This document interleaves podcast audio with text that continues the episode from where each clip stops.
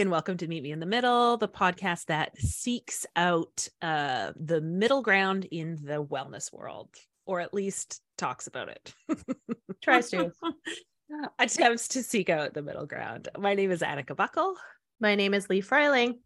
And my name is Jenny Omani. If you are enjoying the podcast, we would really enjoy a five star review and uh, some sharing, subscribing. We're on all the platforms you can find podcasts, which you know because you're listening and therefore found it and downloaded it.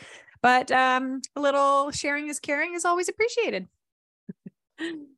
Um, okay, so today's episode is actually a little bit of a spin off from a tangent we took um, with last week's Liver King episode. You don't have had to listen to the Liver King episode to listen to today, but when I was researching Brian Johnson, I will forever just call him Brian Johnson now. AKA the Liver King. Yes. I discovered that one of the pivotal books for him in his journey was Sally Fallon's book, Nourishing Traditions, subtitled The Cookbook That Challenges Politically Correct Nutrition and Diet Dictocrats um, which, as we discovered, Lee previously has owned and read and also lived just by. happens to be and a little bit lived by for a while. Yep, totally. also just conveniently happens to be a fairly influential book within multiple areas of wellness including roots at the beginning of the paleo diet which we'll get into a little bit today um, just as your content warning, this episode is going to talk about food restriction and disordered eating patterns, as well as eugenics and racism and medical racism. So, just a disclaimer before we start that if any of that is not great content for you today, there are always cute animal videos on Instagram. Just a few light, light topics, light topics today. No big deal. Once, once you bring eugenics in, it's all downhill yeah. from there. Hey, a little late racism. It's fine. Yeah. gosh. Okay. Continue. um, so I'm going to outline what we're going to talk about today before we dive in, um, because usually we kind of split it up. Whoever's leading the episode does their best to cover any source material, but because Lee actually has physical personal experience with Fallon's book, and also given that it's a 600 page cookbook, we're going to leave covering the details within that book there. And what I'll share first is kind of what came before Nourishing Traditions was that there's just always something that came before. yeah. Something had to inform this situation. Yes. um okay so we're going to talk a little bit today um about uh american dentist uh, they call him they he came from cleveland they call him an american dentist technically he was born in canada i'm not trying to claim oh him, no but i just for, for the sake of correct naming weston a price was born in ontario um, he wrote a book. Yes, he was a dentist. We'll get, we'll get into that in a minute, but he wrote a book called Nutrition and Physical Degeneration, which, despite some incredibly problematic racism that we'll get into, is a pretty impressive work considering the scope and the time. In 1931, Dr. Price embarked on a tour to, quote, observe local diets and health across the world. And really, when I say the world, like for 1931, this literally was the world isolated Swiss valleys, tiny islands in Scotland, indigenous reserves in Alaska and Canada, numerous Central and East African nations, South Pacific archipelagos, Australia, New Zealand, the Peruvian Andes. Considering he was almost 60 when he started and published the book with his findings in 1939, this is actually pretty impressive, keeping in mind this was pre air travel. So, this is boat, train, foot, animal, a truly arduous task I was just going to say, how the hell did he go from Alaska to Africa? I mean, That's I get tired thinking about it, and I am 40 with airplanes. I was just going to say, even with airplanes, that's a real journey.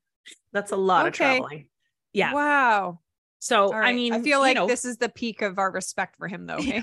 credit where credit is due. That that is an incredible journey. Okay. Yep. What's more questionable, of course, are not only his findings, but his methods or lack thereof, and of course his ethos. I know we've harped on it before, but just gonna open with today's PSA: correlation does not equal causation. And not to spoil what's coming, but to summarize kind of what I touched on last week when we briefly forayed into this, despite the amazing travel, this is truly the story of a dentist attempting non methodological sociology research and coming to nutritional conclusions. Oh, yep. that never happens. He's the first and the only, just so we're clear. um, right off the bat, there are a couple of things I find really fascinating about his research when we look at the wider context of the time. His work examined what he deemed the traditional diets of, quote, primitive persons in an attempt to understand the origins of disease. Again, I will just remind everyone he is a dentist. um, so, first, I find it very interesting that he came to these conclusions at a time when many academics around him believed the civilized world was collapsing due to race mixing. Oh goodness. Oh, geez. He's doing this work at the absolute pinnacle of the American eugenics movement, which sought to control the reproductive rights of persons deemed, and I quote, unfit to breed, and to encourage the reproduction of persons deemed genetically superior. Oh god. Mhm. Okay. Okay. A okay. sidebar if you're not familiar with the eugenics movement, it's fucking horrifying, but I'm going to do a quick summary of the American eugenics movement because I do think it's very relevant here. Again, given kind of the soup he was in at the time and his academic buddies, which we'll get to in a minute. The term eugenics was coined in 1883 by Francis Galton from the Greek word for well born. The idea was to improve the quality of the human race by encouraging the reproduction of humans with desirable traits and discouraging those with weaker traits. Unsurprisingly, after tracing the history of over a thousand members of his own family, he noted that while the poor continued to produce only the poor and uneducated, his own relatives were more accomplished. Stop he concluded it. that some men were simply superior to others due to their genetic makeup. Unsurprisingly, not due to the socioeconomic conditions, Victorian views about class. Nope. If you are rich, then you are simply genetically superior. The end. You know, the Habsburgs really rolled with this and it seemed to work out really, really well for that lineage. if you're unfamiliar with the Habsburg family, they literally bred themselves into extinction. Good grief. yeah, real um no zero red flags on any of this. Uh so out of this came the American eugenics movement. So um, this was spearheaded by Charles Davenport and Dr. John Kellogg. Yes, of the cornflake. If you're going to boy- boycott cornflakes, this or the Kellogg Company, this is a great reason. Um, American eugenics. I can't believe that I'm going to say this, but somehow managed to take eugenics and make it worse. Oh, I mean, it feels like an American move to take something and just im- like amplified in some way. So if it was already super bad, sorry, Americans who are listening, I just it tends to happen a little bit. Sorry, my bad. we we love you, even if your um world history is maybe not you don't always have the greatest record. And Yeah. in this particular example, it- it's um it's true. Where British eugenicists focused on positive eugenics, so encouraging the breeding of desirables. I'm just gonna I have a really hard time with a lot of this language, but it's just the language of the context. The time. so the I'm sorry. I'm continually sorry. um, American eugenics focused on negative eugenics, essentially stopping the reproduction of undesirables via forced sterilization, outlawing interracial marriage, etc., etc. I mention all of this because this is the social and medical context that he is writing research within. And as much as he starts to shift in some ways away from this idea that all social ills are brought on by genetic degenerates, at a minimum, I would say he challenges it. He blames, you know, nutrition rather than genetics for some of you know the health denigration that we see it's important to remember the foreword to price's book was written by ernest hooton who helped develop the committee on the negro arguing that africans were more primitive than caucasians and closer in physical and mental capacity to apes Oh, oh God. Oh. it's also to remember that Price quoted passages from Dr. Alex Carrel at the beginning and end of his book, who believed that the civilized world was facing an epidemic health crisis and financial collapse, keeping in mind this is the 30s, brought on by the unrestrained breeding of defective persons at an alarming rate. I can't even say those words, it makes me feel sick to my stomach. Um, he was so concerned about this that he went so far as to suggest genocide using proper gases to deal with the problem, a solution that Price himself advocates for in his other writings. So Wow. let's just remember this is the man that we're talking about. Great, Oh. great, great start. Great start, everybody. We're off to a real strong start here. Okay, okay. nice, light, fluffy topic. Yeah, super fun and easy. Um, so the second fascinating aspect of his research, this is where it gets a little bit less heavy. um, in looking at kind of the context, is that the diets of the people that he studied were actually incredibly varied, which is really kind of ties to something that we've sidebarred about Um, he concluded that individuals displaying evidence of chronic illness and disease all consumed one or more of these three ingredients vegetable oils, white flour, or refined sugar. So I think this is where this very heavy messaging around processed food and sugar are quote unquote the devil comes from. Um, their lack of access to modern food is one of the only through lines in all of their diets. So if that's what you're looking for for proof, then it makes sense that this is the conclusion that you'd come to. Well, and let's look at who's eating a lot of those foods at the period of time that he's studying it, right? Like who uses a lot of flour? well, Who's and baking their own bread? right. Well, well, and then this is the other thing within the larger context. This is just as people are starting to understand, realize, and be able to identify vitamins. So yes, I yeah, find it really yeah. interesting. One of the things that he like harps on and on about is like vitamin fortified butter, but like butter doesn't really have any vitamins in it. So even if you're like doubling the amount of the vitamins it has, like it's still not, a lot. you know, one of the criticisms, many, many criticisms, um, is the absence of reliable health data. So, from a fascinating rebuttal in 1981 in Nu- the magazine Nutrition Today, I'll link in the show notes. I'm just going to read this quote because it's it really sums up a lot of kind of what we're going to talk about, I think, later on today. Quote, the factor which lends itself best to perpetuating the myth of the health of the noble savage is the absence of reliable health data. These people know nothing of calculating birth and death rates, the prevalence of disease, causes of death among their tribesmen, and don't even often know how old they actually are. Very easy to kind of swoop in and say, like, oh, look, this is amazing. Look, they have great teeth and everybody seems really healthy, but like everybody dies at 30 or Well, it's like their infant even know how old mortality rate is. Yeah. they have no data collection. Right. Which is- Therefore, which they is- must be healthy. Yeah. Okay. um and it's kind of this like the myth of the health of the noble savage that kind of is at the root of a lot of what we talk about when we talk about like ancestral eating or the paleo diet. Um but i really love kind of looking in detail about like i'm just going to use one example that i found um in like really picking apart part kind of the, the the fallacies and the conclusions that he comes to so the Maasai people are a really great example. He examines them physically, says they have great teeth, and therefore that they have amazing health because of their quote splendid nutrition provided by their diet of meat, milk, and blood. Only it turns out they don't actually have splendid health. They, in fact, had a ton of heart disease. And according to a UN nutritional deep dive with actual statistics, meat actually wasn't a dietary staple and was only consumed very irregularly. So, I also just remembered he's a dentist. So of course the teeth, right. the teeth are the gateway to the soul. Right. I mean, basically, right. Bless him. Okay. Uh, so- yeah. this starts to get at kind of one of the roots of the critique of paleo as well. Um, namely, ignoring ancestral short lifespans, high rates of infant mortality, malnutrition, endemic disease, etc. But before we start to kind of dive into that, I'd love to segue into the Sally Fallon book. Sally Fallon, that's fun to say. Nourishing Traditions, um, because it was published in 1995, which is kind of before this big push to paleo that we see in the 2000s. Um, so, Lee, what can you tell us about this cookbook?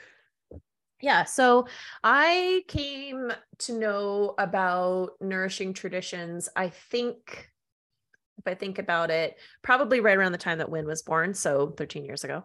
Um, and that's when I was rolling pretty deep in like a very crunchy group of people. I was like very involved with La Leche League. I was very involved with sort of like crunchy mom groups on Facebook, like, you know, kind of all this sort of stuff. So, um, one of the things that sort of like came into my awareness was this nourishing traditions book that everybody was like oh this is it. This is the thing. This is the next evolution of you know how it is that we're supposed to be feeding our kids. And i think for me a big piece of this was coming on the backs of you know just the general hysteria around sugar right? So sugar in little kids um you know some of it is you know a reasonable thing you know i mean i can't tell you how much juice i drank as like a little kid you know like we were telling our kids today the other day like oh yeah juice was normal in the fridge like you always had juice in the fridge and they're like you did because juice is like a treat in our world right and Do you mean juice or do you mean tang? Hang.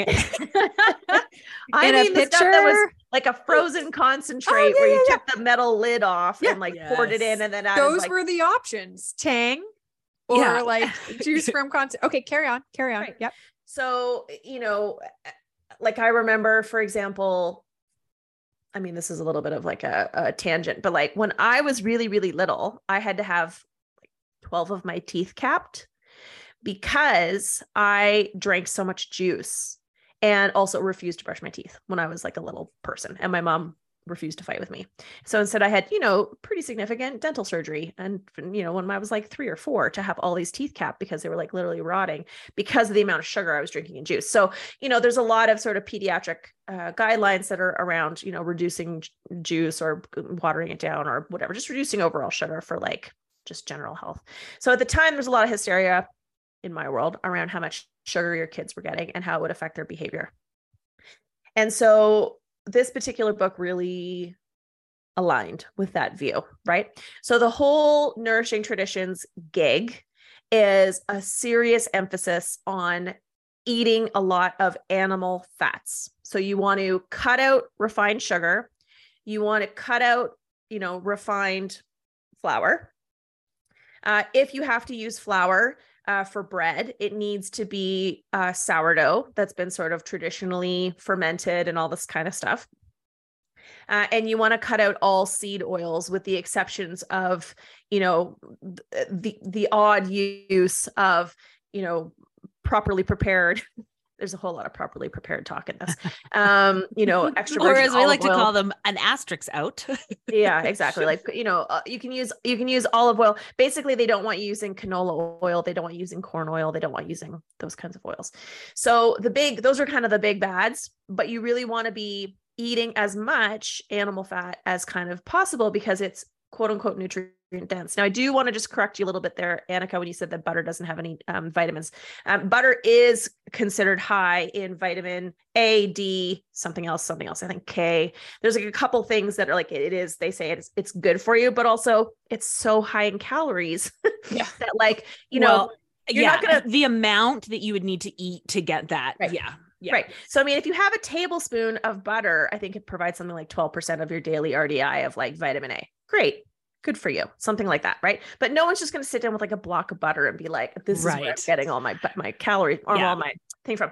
So the whole thing was it was really rooted in a lot of all the meats you eat should be local grass fed and organic. There's high talk of like toxins and you know CAFOs and commercially prepared like anything anything like that bad off the thing basically you should be raising this damn thing on your own and then killing it yourself and like i don't know what doing the right thing with it right so loads of organic grass fed local humanely slaughtered meats loads of use of butter tallow um, and lard to cook with, um, because these are all the superior fats, according to Sally Fallon. Um, loads of eggs, pasture raised, you know, free range, happy bird, dark yellow yolks, because they're so nutrient dense, blah, blah, blah. And then raw milk. So the whole overall emphasis in general is on really, really nutrient dense stuff. They want you to do a lot of lacto fermentation of vegetables. They want you to eat a lot of like, you know, kombucha, drink kombucha, um, sourdough prepared things, Probably like Um, sauerkraut and yeah. other like yeah. loads of sauerkraut just to like really pack, quote unquote, pack that gut full of good bacteria, loads of like yogurt and kefir and all that kind of stuff that you're making yourself off of your raw milk. So let's talk about raw milk for a second. So we had a raw milk share, which is illegal. Just so we're real clear, this isn't a, th- a isn't a thing anymore. Um, and this came, Oh, or it's maybe it is, definitely but it's thing. just underground. oh, sorry, for sure, it's a not thing. thing. Sorry, I should have clarified. That's not a thing for us anymore. We're Yeah, not doing yeah. this. Oh yeah, yeah, yeah. um and it was actually a really interesting journey to learn about the raw milk sort of situation um, and how it how milk changes when it is pasteurized so on and so forth um, according to sally fallon pasteurized milk and A. Price. Pasteur, pasteurized milk is basically like pure, it's been like putrefied, like it's not good for you anymore, more or less. And it kills a ton of the beneficial enzymes, yada, yada, that are all the way through it. So, like E. coli. well, but here's the thing. So here's the thing. And this is actually from me interviewing at the time because I was very like, well, why is it that like everyone's so hardcore about pasteurization? So the big deal is and this is kind of where the the crux of the thing is is that if you had like a family cow and we're like cleaning everything yourself and making sure that everything is sterile and you put the milk into a sterile thing and brought it into your house it's fine totally. right in the same yeah, way that like breast milk is fine right yeah. the challenge is is that you can't necessarily ensure that level of cleanliness at a commercial level right mm-hmm. so when you're doing the sort of like raw milk gig, which again I don't do anymore, so we can just be really fine about it. Um, it is that situation. You have a family cow, it's going right into a sterile thing. There's no poop involved, right? And what was really interesting for us is just noticing like if we had milk that just like sat in the fridge for a while, like we didn't get along, get around to drinking it, it never went rotten the way that pasteurized milk goes rotten. It was actually yeah. a really interesting sort of experiment to have mm-hmm. this live food thing eventually genuinely turn into cheese because mm-hmm. that's actually what cheese is, right? I As opposed, yum. yeah. And it was like not gross, like it was a really interesting thing. Now, it's also full whole milk. So you let it sit in your fridge and you have an inch and a half of whipping cream on the top of it. Mm-hmm. Right. it's going to separate. Yeah. Solids. It separates, which I mean, you can buy non homogenized milk in the stores here. So you yeah, can yeah. get the same sort of thing. Right so you know it was like this whole thing around like okay well we're gonna get the raw milk we're gonna scoop off the cream and we're gonna make the butter and the butter is gonna be like this rich orange color which it was and it's gonna taste delicious which it did right so all of that kind of stuff was like a really interesting in essence kind of an experiment it was really fucking expensive i had to drive really far to go and pick up my milk share every week and it was like labeled on the top like not for human consumption this is a cosmetic something something because it's completely against the law right um, but I will say it was a really interesting sort of thing to engage in. Ultimately, it became just untenable for our family, which is kind of the thing about this whole lifestyle. Mm-hmm. This whole lifestyle is super money intense, time intense, cooking skills intense. Like, this is the lifestyle for someone who is a full-time home homemaker. If you are not a full-time homemaker, you can do this and you're going to spend a significant portion of your all the time hours like putting your carrots in a brine so it can ferment and getting your, you know, kombucha going and making sure you're sourcing the local grass-fed meat from a cow share and, you know, getting your like raw milk and making your own butter like it has this very sort of agrarian utopia sort of feel to it but in normal actual life it's very hard to sustain. So i did all of this stuff while i was a full-time at-home mom whose whole life goal was to reduce our spending so much that i could afford to stay home with my kids longer because i was on an extended parental leave from my school and no word of a lie it was a major major amount of my time to make all my own bread, to make all my own yogurt, to make all my own granola. Oh, yeah. If you use grains, according to Sally Fallon, they should be soaked and then de- dehydrated so that you reduce the something, something, something, something that makes them harder to process, whatever.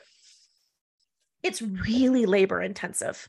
So when you're looking at just kind of like the food side of this, some of it kind of makes sense, right? Like when you're raising up little kids, especially uh, I make like sort of chicken wing little kids that are just like sort of tall and very very skinny right like i can't get enough calories into these children to kind of like plump them up no matter what i try you know there was some stuff around this that kind of made sense like i'm trying to put my kids on basically high fat diets in order for them to be plumper but i have genetically skinny kids interesting sort of intersection. I was literally just listening to a podcast before this about the new American pediatric recommendations around obesity in children right now that are going through the states. And it's hard times, right? Like it's like a hard yeah, there are some of those recommendations are pretty major, pretty major. So, you know, my experience with this was did we eat really well? Yeah, we ate really well. And it was literally my full-time job to do this. I spent so much time doing this. like homemaking is already a full-time job Very even much with so. modern conveniences Quite. especially if you have Mhm. children so Mhm, mhm, y- mhm. even you know th- e- that makes it even more untenable for i think probably most people from the sounds of things Well, for sure. And also, you know, even just things like, you know, when you are cutting out, especially refined sugar and refined flours, um, try to like find a snack on the go for your hungry three-year-old who Mhm. decides that they don't want to eat the apple slices you brought them. Do you i don't like I mean? apple Like, slices and i don't want your homemade granola oh no Yeah. yeah, yeah, yeah. Like, like it was, it, it was tricky in that regard. Now, I mean, we didn't cut out all of that stuff because I was like, okay, this is, I'm, no, this is not, this is not a thing. But you better believe we ate crazy amounts of eggs and dairy and butter and loads of grass, you know, fed meats. And, you know, my kids probably were fine, but they probably would have been fine otherwise. I don't know. There's a big emphasis on like nutrient dense foods as opposed to what they call like nutrient deficient foods. Like fast food is apparently nutrient deficient. Anything that's been processed is apparently nutrient deficient. I mean, this is like kind of horseshit, but you know, that's that's kind of the view. There was also like a real sort of moralization, right? Of like Mhm. me being a better mom because Mhm. I'm going to such extreme lengths to make sure that my kids and by extension myself and my husband are eating in this way that has been deemed better and also like oh It's you know, exclusive too, right? Very like you're exclusive. literally finding black market milk. but actually but actually black and not only was i finding black market milk i was paying through the nose for it so i think i Mhm. paid something like $20 for two liters and this was like 13 years ago Wow. so you know My kids put two liters of milk on their Weetabix this morning. well right yeah I feel, you know, they just pour.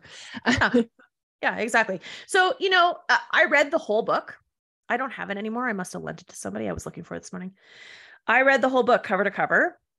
Um it was really interesting at the time because you know what i think a lot of this sort of like what they don't want you to know kind of yeah. information does is you're kind of like whoa why don't i know about this stuff? And at the time I didn't have the skills to be able to say, oh, wait a second. She's citing, she's citing a study from like 1942, yeah, with like a five person cohort. Yeah. Right. or even just like nowhere near the kind of academic rigorous standards that would allow for that same study to be published today right like i didn't i didn't have the skills to sort of look at that now i mean is there something to be said to be for eating nutrient dense food sure you should you eat vegetables that are like you know clean and delicious? Yes you should.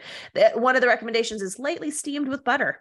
I enjoy my vegetables I think that's how we do like 90% of the vegetables we eat. exactly exactly. There's nothing wrong with that. You know so uh, you know i think along with most of the stuff that we talk about there's always some stuff in there that's good there just is which is why it gets adopted in the first place Totally. Well, and that's the thing. I think at a, the root, a lot of this is like, do I want, do I want multinational corporations to have a harder time selling things to children? Yeah, absolutely, hundred percent. yeah i do and also what i love for nutrient dense quote unquote properly prepared foods to be accessible for everyone Oh my yeah, god. yes. I would actually love for that to happen too. Except guess what? That's not going to happen because it is so friggin' time and resource intense. Mhm. And does that create this like, you know, addition, you know, separate tier of worthiness? Because right whatever- you had the resources, financial and time to Right. eat better, quote unquote, better. Yeah. yeah, I mean, the big thing genuinely was time. It genuinely was time. It took so much time to cook like this, like Mhm. so much time. Well, and seeking out some of those like really specific Oh. ingredients, like you can't find tallow on the Save On Foods. no, like you have to make, you have to make, you have to make tallow. You right? can't like you- find grass-fed cow brains in the meat No. section of your God. No, you sure can't. And did I go searching for that stuff? I sure did. It literally was my full-time job to like basically feed our family because that was the way me cutting our our grocery bill dramatically by making everything. I made all the pasta. I made everything for a full year was was my job, right? But as soon as I went back to work, I was like, well, back to store bought bread we go because who has time? Not me. Hmm. I didn't have time then. Well, and I think we've talked about this a lot, but this highlights again this piece of like when when it is personal responsibility to solve some of these systemic problems, then Yeah. we do get this two-tiered system rather than just making, you know, generally clean, happy ingredients more affordable for everybody. Yep. You with time and Yep. financial resources can Yep. now be the one to seek it out. And if you can't, then that sucks for you and your kids that you're poisoning. Yeah, totally. Exactly. Quote, and also quote, also unquote. the skill set, right? Like I could read mm-hmm. a recipe and go, okay, I can know I know how to make yogurt. I know how to make cheese. I know how to make all this stuff because I actually had the wherewithal and the tools to be able to do that. A, a- a considerable barrier to access for eating in any kind of way beyond convenience foods or restaurant meals or whatever is the fact that people literally don't have the skills or the confidence to be able to do the things or the tools, right? Mhm, Like you need Mhm. really good knives in order to like cut up all the whatever. Ugh, it was it was a lot. We ate really well. It was delicious. I also got like I I put some pounds on. Not gonna lie, because you're eating that much animal Cream. fat Yeah. and you're like mostly just like a mom to a toddler and a baby. Eh, and not tending to a giant acreage farm, feeding No. animals, hauling things. Yeah, yeah. Nope. Making I your sh- own hay. Yeah. No, up before dawn and be- to sleep after the the sun goes down. Yeah, no, that was not my life. That was not my life. That's for sure. And you know what I find so interesting about this is that so many of these things have that um that glimmer of attraction to it Mhm. that make people kind of really dive in. And even me, who literally rolls our eyes at the sound of raw milk, because all I can think of is like, yes, of course. I just actually looked into all the sources of contamination for milk. Yeah. And it's just as simple as there could be like a, a skin condition on the cow.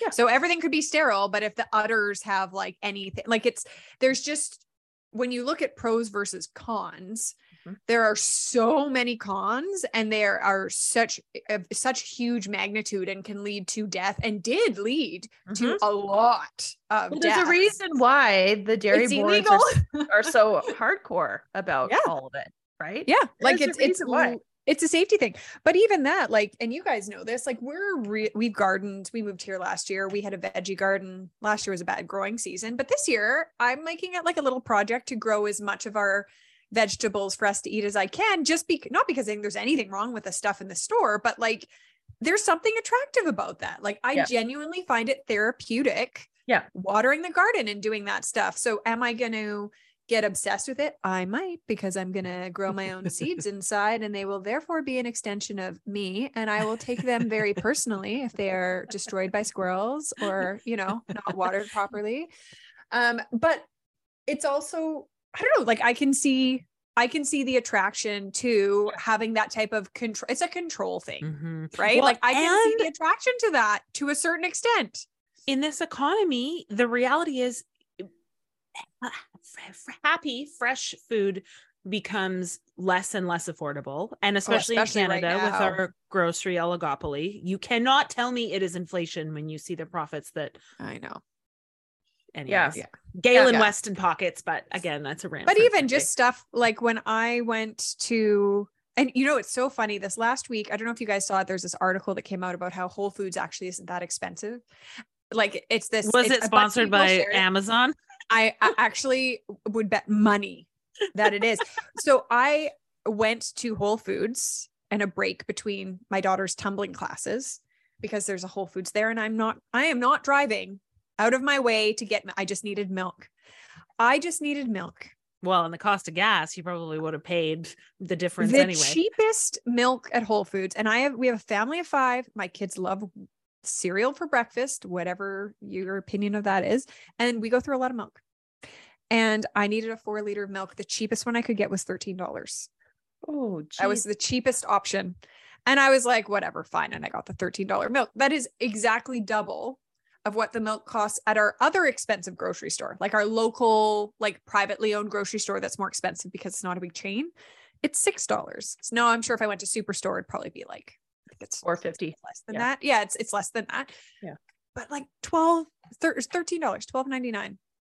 Like, okay. And you want to tell me like that it's an accident that Jeff Bezos is about to be a trillionaire? Like it's Yeah. just not. Like it's Yeah. not. None of these things are happening unrelated to each other. Yeah. No. So I can kind of see how you go to the store and you're like, well, fuck. I'm spending all this money for this. Um, there's definitely a huge capitalism component to that. Like you could, Mhm. I could see how from both ends of the spectrum of thought, you could Mhm. end up reading that type of a book, minus because most people aren't going to go into the background of the author.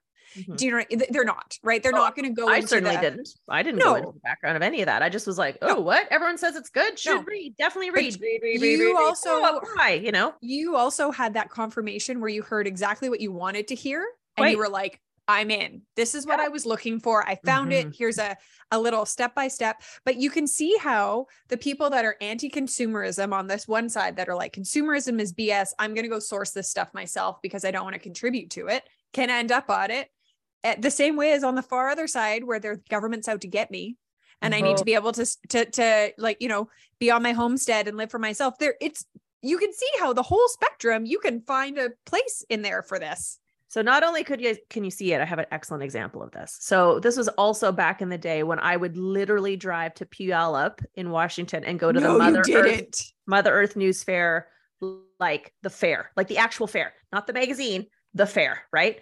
Now, it was fascinating. It was fascinating to go to, right? Like, because exactly what you're talking about the intersectionality of all these types of people for whom there's something in this way of living appeals to was mind blowing. So, uh, Joel Salatin was one that we would go and see his talk. That's someone else we should do a episode on. Just gonna put that on the list. So we would go and see Joel Salatin, who was, you know, quote unquote, the revolutionary farmer. He, you know, he's the owner of um, Polyface Farms. He was one of these people who was really into sort of this regenerative farming um, sort of model of having like a chicken tractor go through your fields and like eat up all of the grubs and then poop and the poop actually like you know uh, is the fertilizer for all of the you know stuff that then your your grazing animals come through and eat really rich grass so that their meat their butter their all this kind of stuff was all that much better.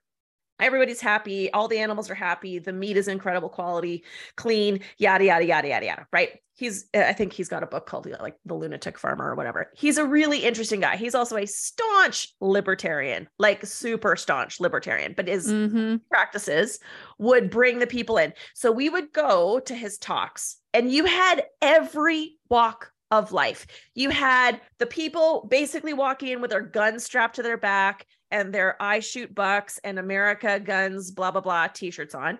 You had the local version of the Duggars walk in with their six kids, all in like, you know, very modest pinafores yeah Yep. You had literal, you know, Amish and Mennonite families coming in with like the, you know, the white things over the buns and, you know, the men with the beards, like all of that. And then you also had like the biracial lesbian couple with three adopted children tied onto their bodies, baby wearing with like dreadlocks and like, you know, like tie dye clothes on. So you had the whole gambit of people for whom there was something about this way of life that appealed. And of course, this is one of the reasons why the radicalization that has happened over the last two years has been so widespread because there are some core elements that do Mhm. appeal to people who would identify as being super left, people who would identify as being super, super, super right, and then people in the middle who are maybe, you know, more environmentally interested or way, wanted to figure out ways to like feed their kids in a way that wasn't so plugged in to just you know giving them like snack bars all of the time right There- there's something about it but the people watching itself was literally one of the best reasons to go it was fascinating it was so Big fan of people watching. Yeah. I fan. thought you were gonna say you went to P- Puyallup for your raw milk, and I'm a little disappointed because now I'm Nope. like, oh my god, you were crossing the border with the illegal milk. Like, No, no. No, I went to like deep Langley for my raw milk. Yeah, It yeah, I was just gonna 45 minute drive. Go Yeah. Canada Border Services. Yeah. No, I wouldn't Did have you done that. Did you disclose that in your Nexus interview? I sure didn't. Anyways, it was fascinating. so interesting. So the, okay, this is really cool. Um, thank you for that, Lee, because I think when we kind of look at you know the the long fingers the reach of weston a. Price you know it's fallon's book. It's he's also heavily praised within all of the like quote unquote big paleo circles. Um and he- generally he pops up a lot whenever the you know nutritional wins wisdom of our ancestors is being exalted. So um let's kind of take like a little bit of a detour into the paleo diet specifically because i think it's really interesting that it has roots kind of within this movement. Um so i'm not going to pretend that we can summarize everything paleo here in like a quarter of a podcast but i think it's important to touch on because it you know it is born out of a lot of this history um if you're unfamiliar i'm sure you're not i'm sure everybody at this point is not unfamiliar but a lot of times i think we kind of have like a, an idea of what something means without the details the main idea behind the paleo diet is that our bodies have not adapted quickly enough to modern agricultural practices and all the capital B, capital F, big food industry offerings that have followed. Paleo eating involves sticking to the supposed eating patterns of our ancestors lots of meats and fish, fresh fruit and vegetables, and eggs and nuts. The diet is also quite restrictive no grains, no refined sugar, no processed foods. Uh, a lot of paleo has very strict restrictions around dairy, like butter is fine, but milk is not. Um, and also no legumes, no lentils, no beans. Um, I will also add, because I think it's interesting that even within the paleo community, there isn't perfect agreement about some of these details. There are controversial foods shocks, yes. good. like roots, tubers, oats. Oats in particular are, are have real division within pa- the paleo community, whether they count or not. people need something um, to fight about. Goodness. like bread and circuses. Um, I think likely part of the reason is there isn't there there's no de- definitive answer to the oats quandary. There is no definitive diet in the Paleolithic era, but we'll talk more about that in a minute. Um, regardless of the debated foods, the thinking here is generally that eating the way we have quote unquote evolved to eat can help people avoid the modern health problems of living from obesity, heart disease, diabetes, cancer, even acne, rashes. Um i think it's always important to give our own personal context and bias. I absolutely have eaten paleo you know off and on regularly over the last seven years and i still generally plan my dinners around paleo cookbooks. My approach to this now is like my approach to all foods. I'm not going to use it to restrict my diet but i fucking hate cooking. And if i can have a narrow approach which helps me look for recipes i will absolutely use it I also have a personal belief in our family we don't need to seek out any extra sugar or any extra refined carbohydrates because we already find those and love them. So, do I use paleo recipes? Yes. Would I consider myself paleo anymore? No, mostly simply because I don't subscribe to any food rules. I just think it's important to be transparent here because if I post some amazing paleo recipe on my Instagram stories after poking holes in the diet, I don't want to be incongruent or hypocritical. There is space to both be critical and use some of the recipes. Totally. So, speaking of critical, let's get into a little more of some of the criticisms that maybe we haven't touched on yet. Um, and Jenny, I know like you have a lot of strong opinions here. So, first, evolution isn't a path from point A to point B. It's wandering, it's stumbling, it's constant. We didn't manage to evolve to eat animal product- products and then just stop evolving 11,000 years ago. We also didn't eat that many animal products because it's really hard to kill animals when you don't have guns. It's a lot of work. and when you're like trying to stay alive generally, right? When you're competing with like mountain lions for the for the meat, like you're not I cavemen, like if that's what we want to call them, like didn't eat as much meat as people think they did. I Totally. Um, there's also no one paleo diet, but lots depending on the region and the environment. At the risk of sounding too much like the eugenicist we talked about at the beginning, it is it is it possible that depending on your ancestry, there may be some foods that you are able to digest and some foods that you are less able to digest. Probably. Yeah, Probably. totally. That's how People works. are lactose intolerant. It's absolutely a thing. People have celiac disease. It's- Also a real thing. It's real.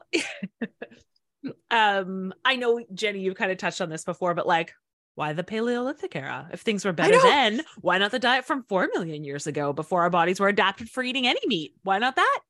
Why not all crickets all the time? Because that's probably where we mostly got our protein. Gross. Actually, but but yes. Yeah, right. yes. And then and. And you just like died a lot. There was a lot of people just like dying. Like, not that- you died this whole lot. thing about like, oh, do this the way it was then. It's like, but what? You mean when women died at a shocking rate from childbirth? Like when I just like, almost all babies died before five. Like, I don't like when love people had to have 12 babies to have any living like lineage. no, thank you. Yeah. That's that's okay. I, I'd like to not revisit those times. Like, I, no.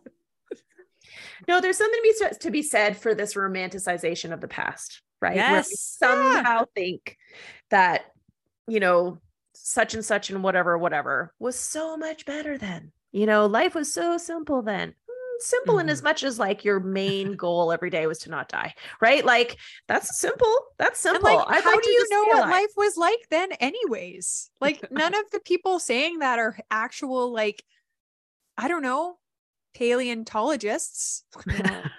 No, it's this idea that we have somehow gotten it wrong, right? In Yeah. our Mhm. pursuit for um progress. We have somehow Mhm. gotten it wrong and really everybody just had it so much better back in the day. Maybe it was back in the day where as a man you could just willingly literally rape any woman who came across your path because the whole idea was just to procreate as much as humanly possible. Maybe it was you know as a man your wife had literally no voice say rights anything whatsoever and so you could just run the show 100% and just you know watch her die and then get another wife to take care of your progeny because that's who's going to take over your farm. You know like maybe parts of that just are really appealing for some people but uh So not, weird. not me. I am not that person. I'm not that person.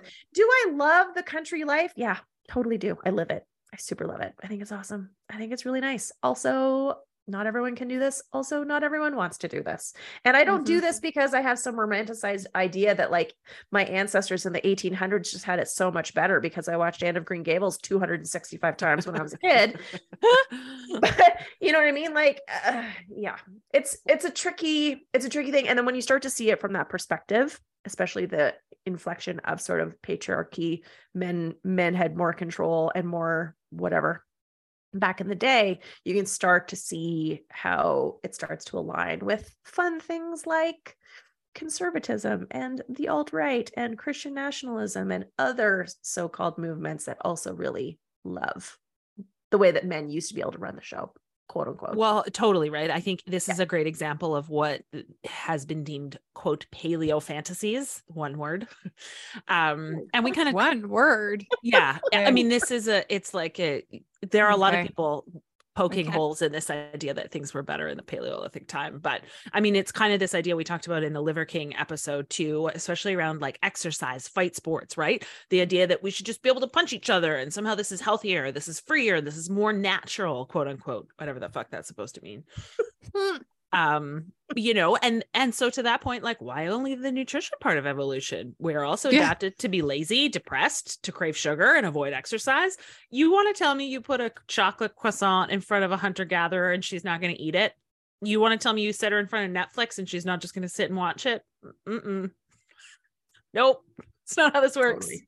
Totally um okay so the final thing that um i think is interesting to talk about around this kind of whole world is the weston a price foundation Mhm. co-founded in 1999 by our friend sally fallon Mhm. and her buddy nutritionist mary g enig it's a nonprofit organization dedicated to quote restoring nutrient dense foods to the american diet through education research and activism and I'd like to know how nonprofit it is because I feel like that term means absolutely nothing. tax shelter tax shelter. Churches are also nonprofit. You can tell from the jets that are traveled in by the mega church preachers. Um like unsurprisingly none of none of the rest of this episode i don't think will be shocking if you've gotten this far but the foundation has been criticized for spreading spreading medical misinformation and dangerous health advice um there are just a whole plethora of issues um with like the claims and the quote unquote advocacy work from the foundation but I- Mhm. I'm just going to highlight a few of the more batshit ones that I came across. Um, one, blood pressure medication will not lower blood pressure. Hmm. oh, Two, All those studies Measles. don't feel like that, but okay. measles is the only cure for nephrotic syndrome, which is a kidney disorder. Hmm. oh my god. Okay. Three, raw milk is safe for babies, and a huge part of their advocacy work focuses on banning soy formula completely. Yes, I think they're they mean breast milk is good for babies. they're very hardcore Right? against the soy. Yes, Which com- brings us to point four. Soy contains anti nutrients, literally leaches nutrients out of your body from other things. Hmm. And my favorite strep cures cancer. oh what? what? If only we knew that. And then everybody who had cancer would just be able to be cured of it. I'm pretty. I would sure love to meet these cancer. people and be like, tell me about the measles like helping the kidneys. Let's go there. I'm I'm ready. Let's talk nephrons. Go. Oh dear. Like Oh, dear. uh I mean okay. Uh, most relevant for the times we currently live in. And uh, again, unshocking if you've gotten to this point with us. Absolutely virulently anti vaccine. Of course they are. I wasn't even going to bring it up because I thought that was just a an assumption. It's a Mhm. quote dangerous 200 year experiment. It causes autism. COVID is caused by Oh. 5G and is not contagious. It's literally misinformation bingo. Like just COVID isn't pick. contagious. I love how that's the thing they go on. Not that it's it's like it's not contagious. Oh, okay. Sure. um this i'm just gonna drop this link in the chat um and uh you guys can uh check it out i will link this in the show notes too because it's um so interesting Okay, it says Oh. our anti-vaccination memes. They have an entire landing page dedicated. Oh my god, and the banner at the top says naturally straight teeth. Mhm. yeah Right. um Oh, so it's feel free to use them. Our anti-vaccination memes. Feel free to use.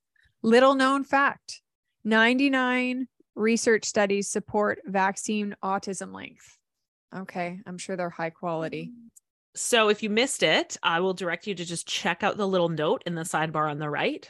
In the current outbreak of respiratory and neurological illness, the Weston A. Oh. Price Foundation extends heartfelt sympathy to all patients, healthcare workers, and those adversely affected economically by public health measures. The nutrient dense Wise Traditions diet can provide important protection against illness and can support recovery and healing. Mhm. Oh Mhm. my god. Uh, I think the healthcare workers would like you to just know fuck you.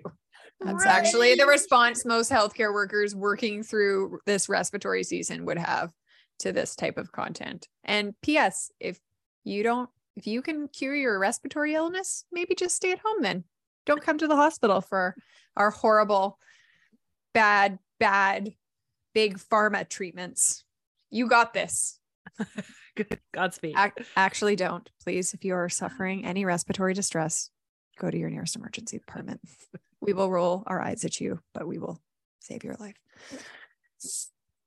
Um, so that's about it for today. I think that's all the the juicy tidbits I have. Any any final thoughts about Weston A. Price and his legacy? You know, I guess it's just the thing that I feel so challenged by in all of this is how everything just seems to get swept up into one big sweeping pile of stuff. You know what I mean? Is it a good idea to eat nutrient dense foods? Sure, it is. It's a good idea, Yeah. that, right? Um, but do we have to also be vehemently anti modern medicine in order to do that? I don't think so. You know what I No, mean? it's the it's the and right. Like 2 things can Mhm. be true. Mhm. And this is where I just, I think I just continuously feel so frustrated by the binary that gets created, right? Mhm. The ad- ad- adjacentness and the binary that gets created that if this is true, that also must be true, and this also must be true, and this also must Yeah. be true. And uh, just what it ends up doing to people's brains. And then by extension, what it ends up doing to their health and their relationships and The community relationships is the big thing. and it just feels so unnecessary you know like if i really genuinely believe which i don't at this point but if i really genuinely believe that the healthiest thing for me to do is to eat a steak cooked in butter be- for my health not just because it's friggin' delicious but It for my delicious. health Sign me up. Yeah. right Yeah. then okay fine right but it doesn't also mean that i have to i don't know Not vaccinate your kids or right like Yeah. it, it's and it's that extrapolation and i think uh, i mean what i love what i love hate about this particular topic is i think it really does come to kind of the ethos of like what we love to talk about here you can eat nutrient dense foods and you can vaccinate your kids Yeah. you know you can do all of the things and it doesn't have to just be well if you truly believe the nutrient dense foods are the right thing then you should be serving your kids raw milk and you should be avoiding the doctor and you should xyz it's You can it's a- just do it for yourself. You don't have to don't- prescriptive right Well, that's the thing. You don't have to um project it on other people. That's the thing I think is so bizarre about this whole lifestyle is that it it's like part of it it's this evangelicalization where it's like not only is this have to be important to me, I have to spread the word and if you don't absorb that word and come along with me, you're wrong. And you're a bad and the- and the moralization of it right Yeah. the Mhm. moralization of it is really tricky. It's also really white. yeah. Like, please tell me that my Asian Canadian friends who feed their kids a bowl of white rice every day are doing the wrong thing. Let's have that conversation. You know what I Yeah. mean? They're like healthy, smart, wonderful, amazing kids. Yeah. Okay. Let's do that. well No. and we've talked on it but it's also very privileged when you're not when you Yeah. don't have to spend your energy in like sustenance survival then Yeah. you can start to create other problems for yourself to solve right Mhm. Totally. Um, what I'm really excited for is when everybody starts um, using all of this anger and energy to start to finally go, wait a second, what the real issue here is the system, the overall Yeah. system. Oh my god let's right get engaged in communities? it was capitalism totally, totally. Ugh. One of these days, Annika. One of these days. god i hope so Thanks so much for listening to Nile. We really appreciate your support. And if you could do us a big favor and subscribe and share this podcast, it would mean the world to us.